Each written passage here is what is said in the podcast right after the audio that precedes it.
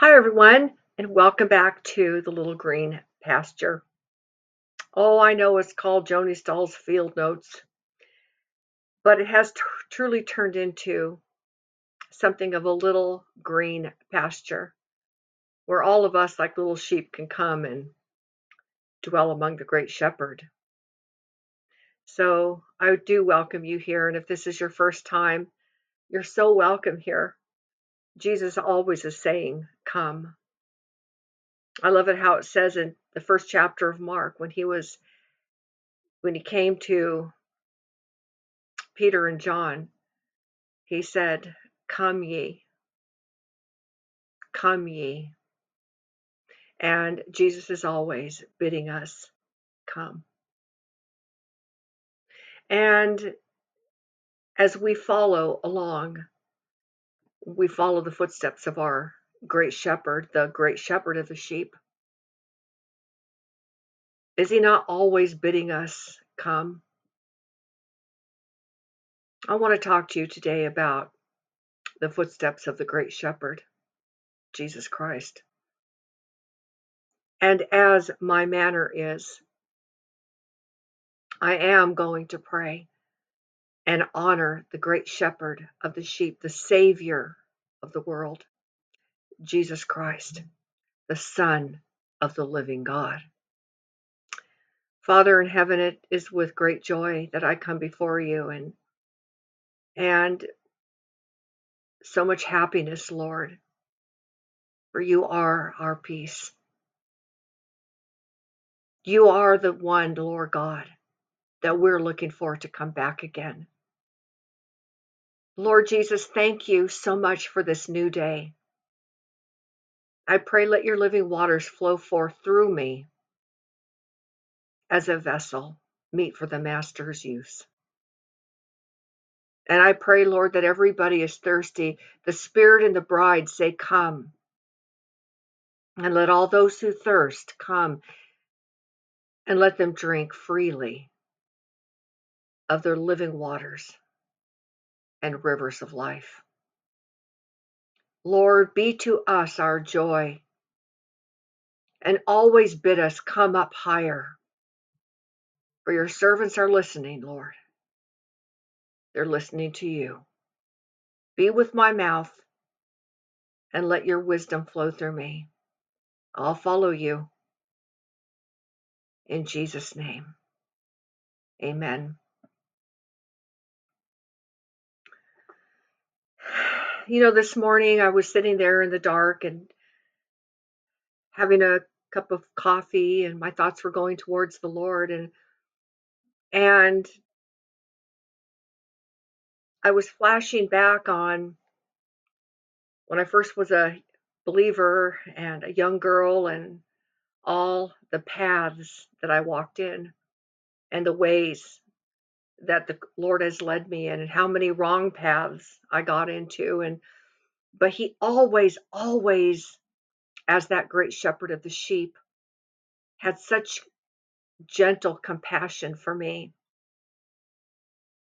and led me back on the path of righteousness that leads to eternal life. And my mind was just thinking about how, and maybe you can relate, like I remember just growing up in the Lord and just learning and trying my best and trying to live in this hard world and just being alive and being so human, and yet being born again and learning, and then trying to grow and be a, an adult, and that the long suffering of the Lord was my salvation. It's his salvation. But I just could see in my mind's eye all the paths of the Lord really were mercy and truth to me. I believe you've experienced that too.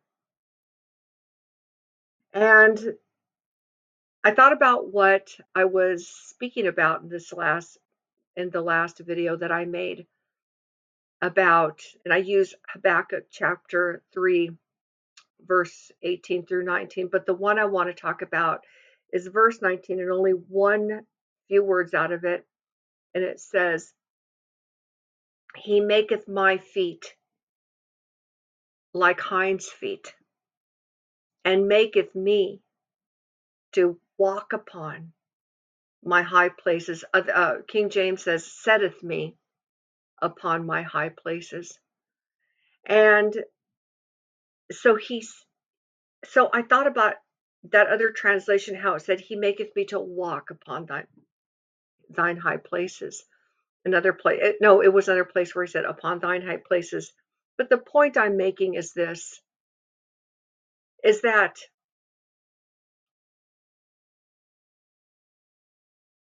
I started to really think about what walking upon the high places that are called my high places. I spoke about Asa having the high places not torn down, and you can listen to that. It was the one before this. And I really thought about it. I thought, you know, that's the only place in the whole Bible that says my high places. He setteth me there. But he had to give me hinds' feet to get there. That's what Habakkuk said. And we know that a hind is a roe or a buck. And you know how they can scale mountains where like they're almost ninety degrees sometimes. And you say, how do they do that? But it, they have those the ability to do that. And those high places are hard to get to. And that's how Habakkuk saw it. You'll have to give me those feet to get up upon my high places. And I thought, you know, are not our, when we begin to say my high places, they're really his high places. And I thought, you know, these are paths that we walk in, because it says he he setteth me upon my high places, and the other description was that he makes me to walk upon my high places. And I thought, Lord, are there are those not all the paths that you have taught me to walk on? Not the low paths and low places, though it's good to be meek and lowly of heart. But I thought, Lord, there comes a point, as Habakkuk seeing all the destruction of everything that he was part of, his people, his land, the temple, everything's gone, everything destroyed, the temple's burned down, people are taken away captive. And yet he says, yet I will rejoice in God. I will rejoice in God, my maker, for he maketh me, maketh me, my feet like hinds' feet, and setteth me or upon high places, or maketh me to walk upon my high places. And, you know, I really thought about all the paths that led me here, even the ones that I turned out of the way and got distracted. And I want to talk to you today about distraction paths. And there's always distractions, aren't there? There's always something trying to get our attention here or trying to get our attention there. And, and you know, there's been so much distraction lately. I'm not going to talk about, I'm not going to go into details about what that distraction is. Um, you probably know what I'm talking about, but I don't want to talk about it. I want to talk about the Lord. I want to talk about his paths and keeping our eyes on him and focusing on him, because we're, I think that we're such a modernized um, kind of Christian that when we hear the words, follow me, that we go, yes, Lord, I'm following you. But, you know, truly, we are called to follow him the same way that his he called his disciples when he said, come ye after me, and I will make you to become fishers of men. Mark is the only one that put it that way. And the other ones say, come, follow me. No, he, no, he, he, he I, I think they just say, I think the other translation, not translations, gospel uh, books say, follow me. And they dropped their nets and followed him. And, but Mark says, but I will make you to become fishers of men. And they were not fishers of men overnight. They were not even fishers of men after three and a half years during Jesus's Galilean ministry. And they walked all the paths that Jesus walked. And they sat with Jesus and they ate with Jesus. And basically, that's what that meant when Jesus was regarded as rabbi. And when a rabbi would say, follow me, that meant follow me to do all the same things I do. Think like me. Spend so much time with me that you'll start to think like me and talk like me and perceive things the way I perceive you. You'll be, you'll become me in a sense, in the way you walk and talk and behave and your character. And in that way, we're to become like him and no one else. No one.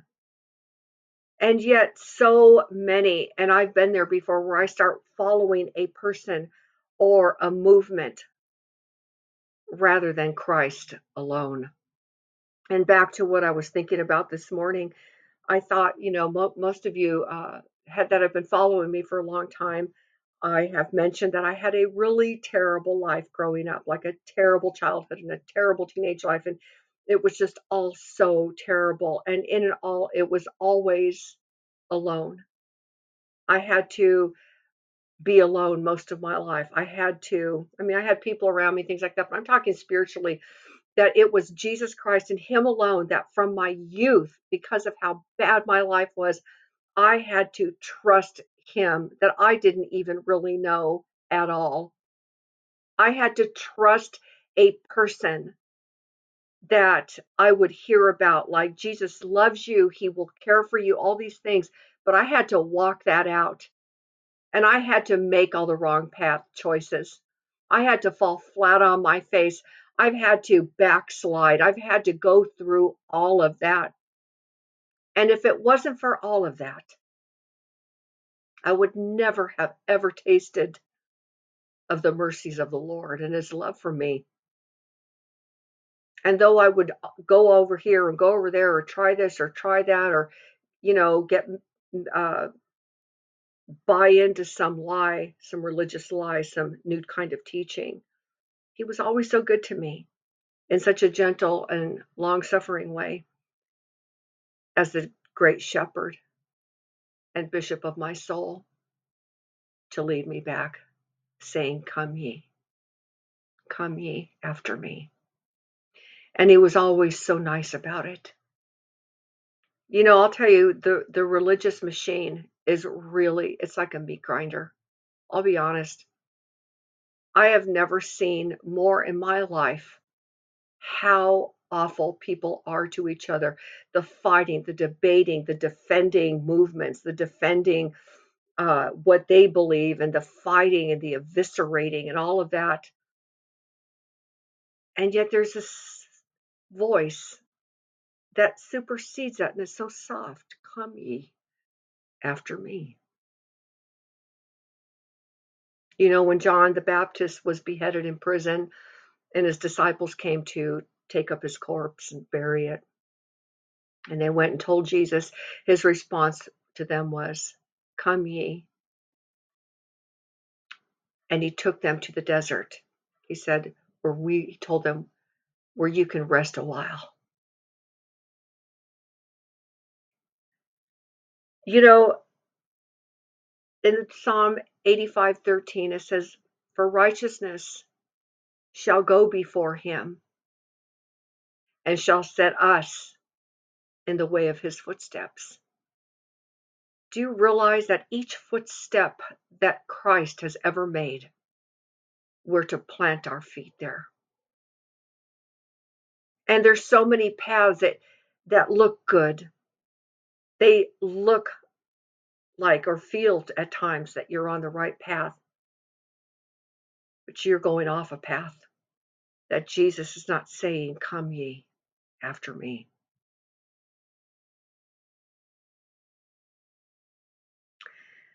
I was thanking God so much today for that daily cross that I really didn't even know I was carrying back then. And I sat there, and for the first time in my life, all of a sudden, my soul welled up within me. And I said, oh God,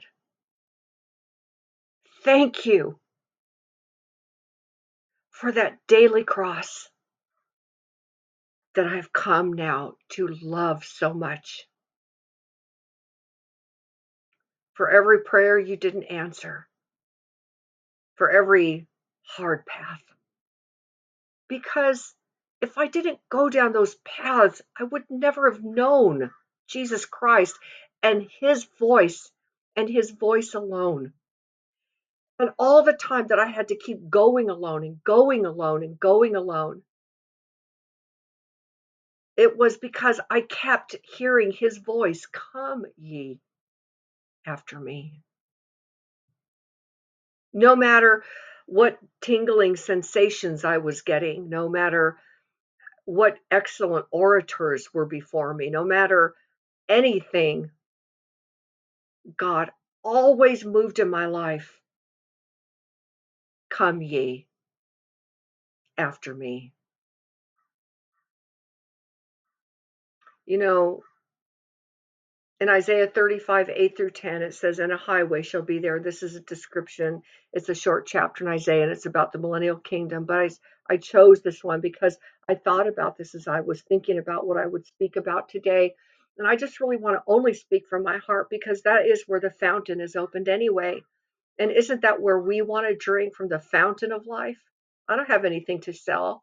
I don't have anything to give. It's the, it's the living water that we are called to drink freely. Come ye and drink of the river of water of life. It says, "And a highway shall be there, and a way. And it shall be called the way of holiness. The unclean shall not pass over it, but it shall be for those, the wayfaring men. Though fools shall not err therein. No lion shall be there, nor any ravenous beast shall go up upon thereon. It shall be not found there, but the redeemed shall walk there. And the ransomed of the Lord shall return and come to Zion with songs and everlasting joy. Upon their heads they shall obtain joy and gladness, and sorrow and sighing shall flee away." And as I started to look at that verse and started to think more about it, I said, Lord, is that highway that shall be there and a way, that way of holiness, is that not just an extension of all the way that you led us through this dark shadow of death of this present evil age? And I thought, I think so, because his ways are from everlasting to everlasting.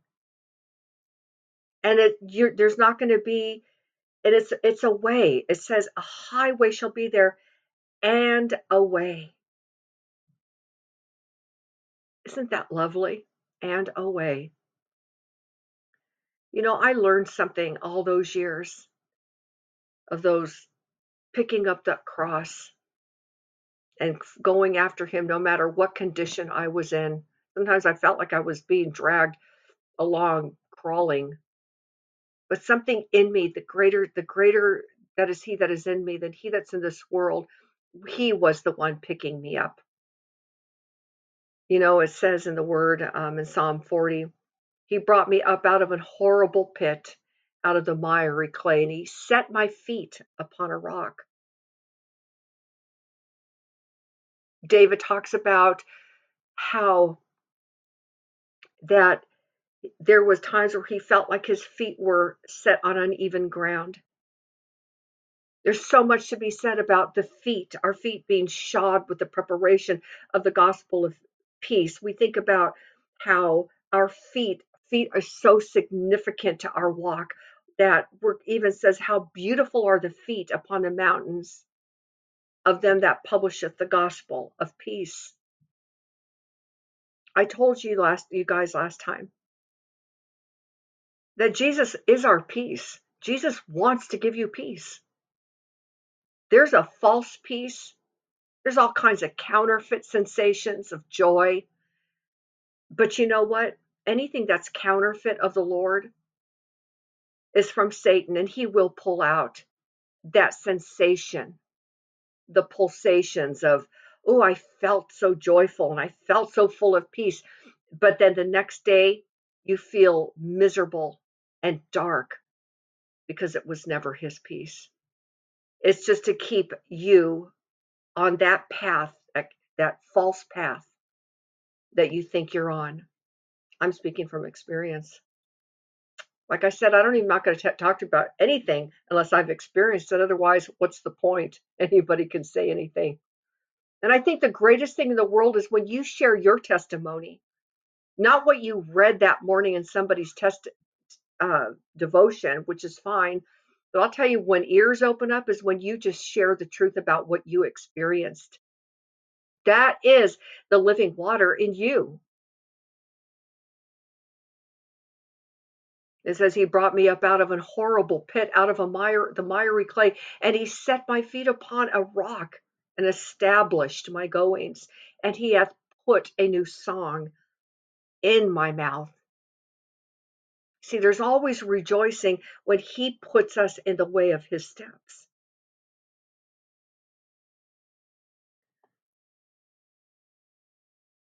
Jesus says, if any man will serve me, let him follow me.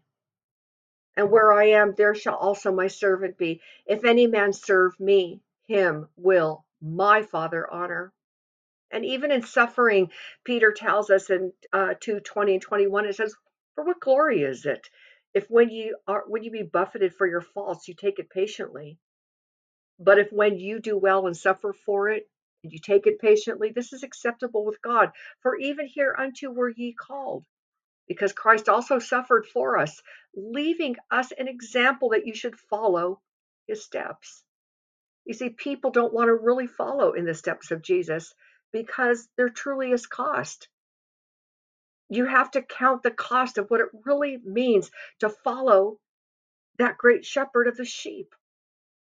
That means he may take you through some rough places where you may say, God, you're going to have to make my feet like hinds' feet, and to set my feet upon my high places. And that becomes personal because his high places now become yours. It's very personal.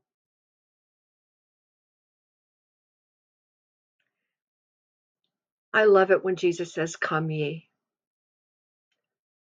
When Jesus, when the disciples were on the boat at night and there was a storm on that sea, and they see Jesus coming to him, and they said, they thought it was a ghost, and they cried out. And Jesus said, be not afraid, it is I. And Peter said, if it is you, bid me to come. And he said, come. And you know, Jesus's ways are always peaceful. They're not noisy. They're not full of confusion. It's not always following crowds here and crowds there, trying to look for him here or look for him there. Look, he's in the desert places. Look, he's in the secret places. But what saith it? The Lord is nigh thee.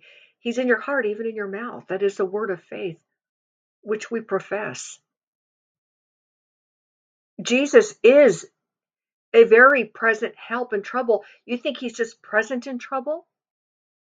He's as, he's as present with you right now as the air you're breathing. Why do you think God says, peace, be still? Be still and know. It's, it, notice when you're still, then you know that he's the Lord. Have you ever heard of a Judascope? A Judas goat could also be a sheep. In agricultural circles, it's not just a goat, it's a sheep. And I did a little research on it from some old agricultural manuscripts. But a Judas goat is a trained goat or sheep used in herding, in general, animal herding. The Judas goat is trained to associate with sheep or cattle and leading them to a specific destination. In stockyards, a Judas goat will lead sheep to slaughter while its own life is spared. Who are you following? what are you following? Is following large crowds what you always are going to want? Or do you really want to know you're hearing the voice of your great shepherd? You know, he'll speak to you and say, come ye. I think of Nicodemus. He came that night. Nicodemus, I could see him, you know, waiting for everybody to fall asleep. And he was a well-known person, obviously, a chief priest, and the leader of the San, one of the leaders of the Sanhedrin. And he came to Jesus at night. I believe it was late at night, under the co- cover of darkness. And can't you just see that moment where he like taps on the door? There's a little light inside. Jesus is still up doing whatever he's doing. And he sees Nicodemus standing there. Come ye.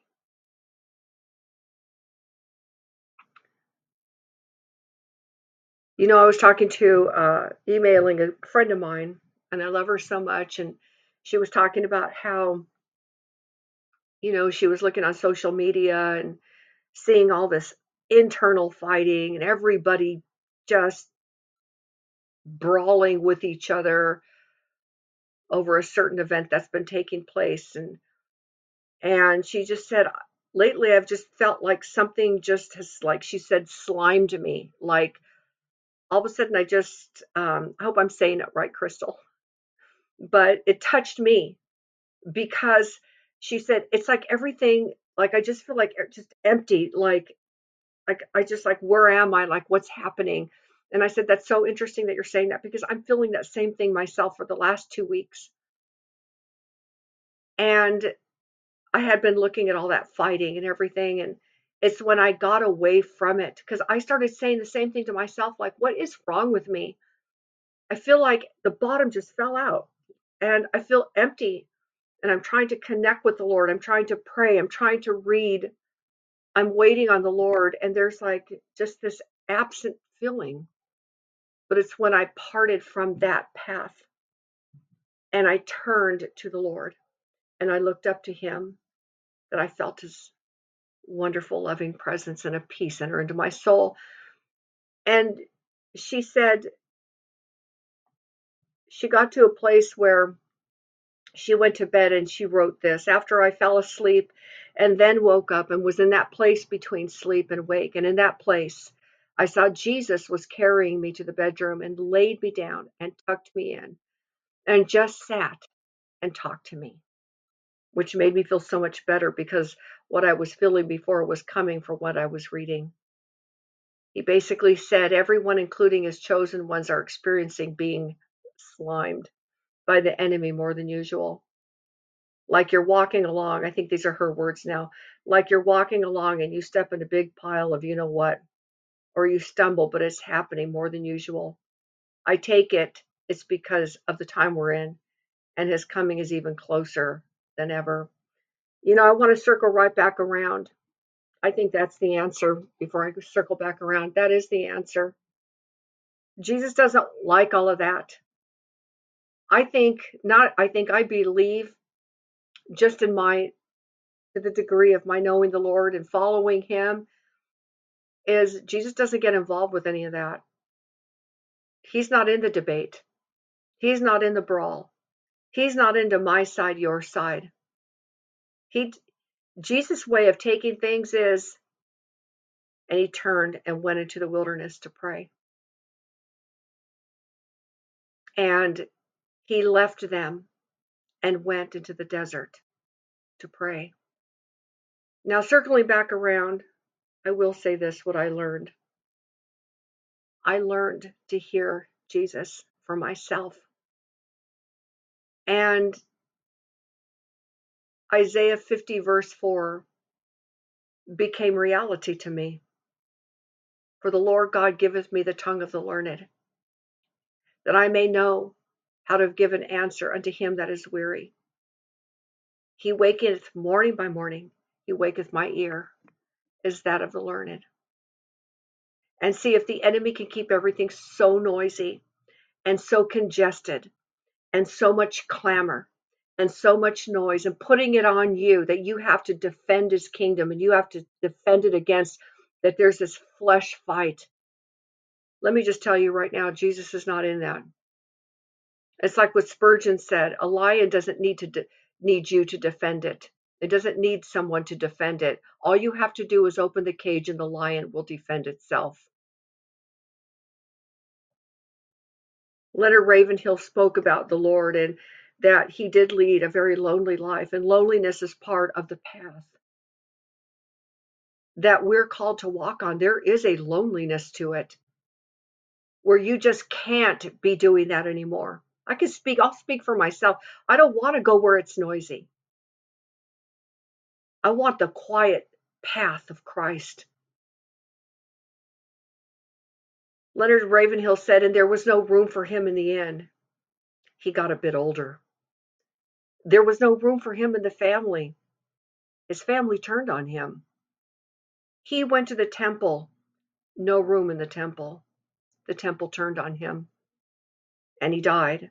And when he died, he died outside the city.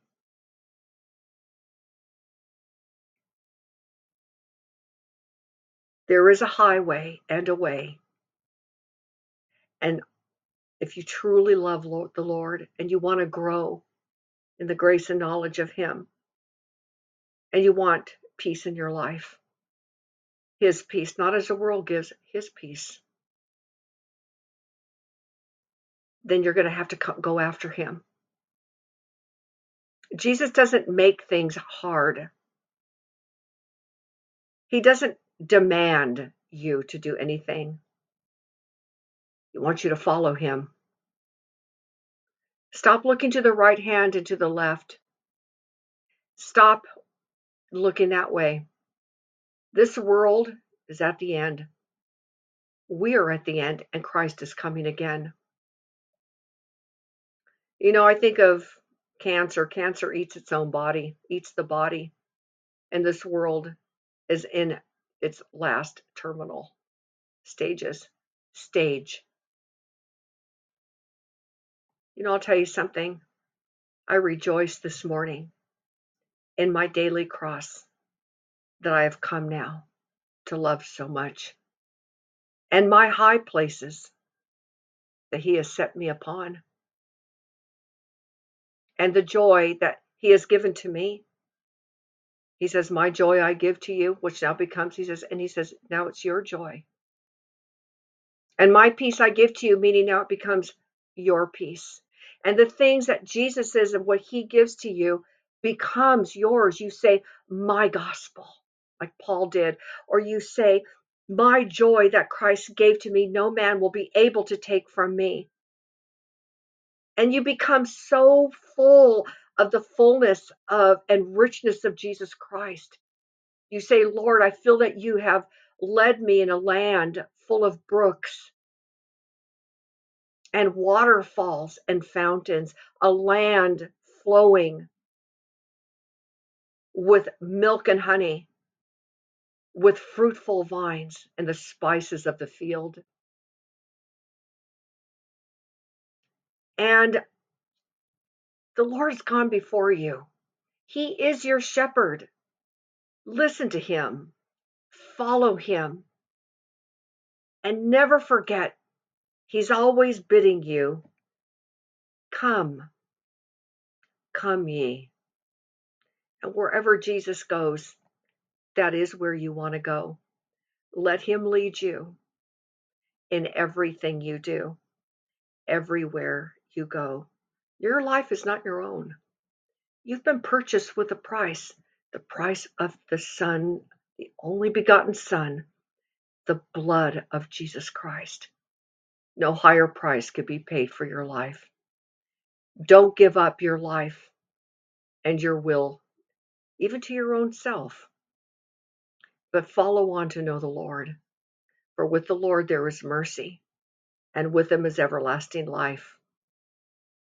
Jesus, the Son of God, the great shepherd of the sheep, bless you today to follow in his footsteps all the days of your life, that you won't look anymore to the right hand nor to the left, but that your heart will be fixed upon the Lord and your eyes fixed upon him, waiting for him, waiting for the sound of that last trump, pushing out the noise of this world and the confusion and false doctrines, false joy and false peace. Peace. Like Elizabeth Elliot always says in her podcasts, for his love is an everlasting love, and underneath are the everlasting arms. Stay on that right path. Jesus knows the way to his own country. Remember, come ye. It's always peace with Christ. Amen. Stay on the right path, on that dusty path where all the saints have gone that are now in glory. I don't want any other path, and I'm not going to miss that path, not for this world, but I want the one to come. Amen.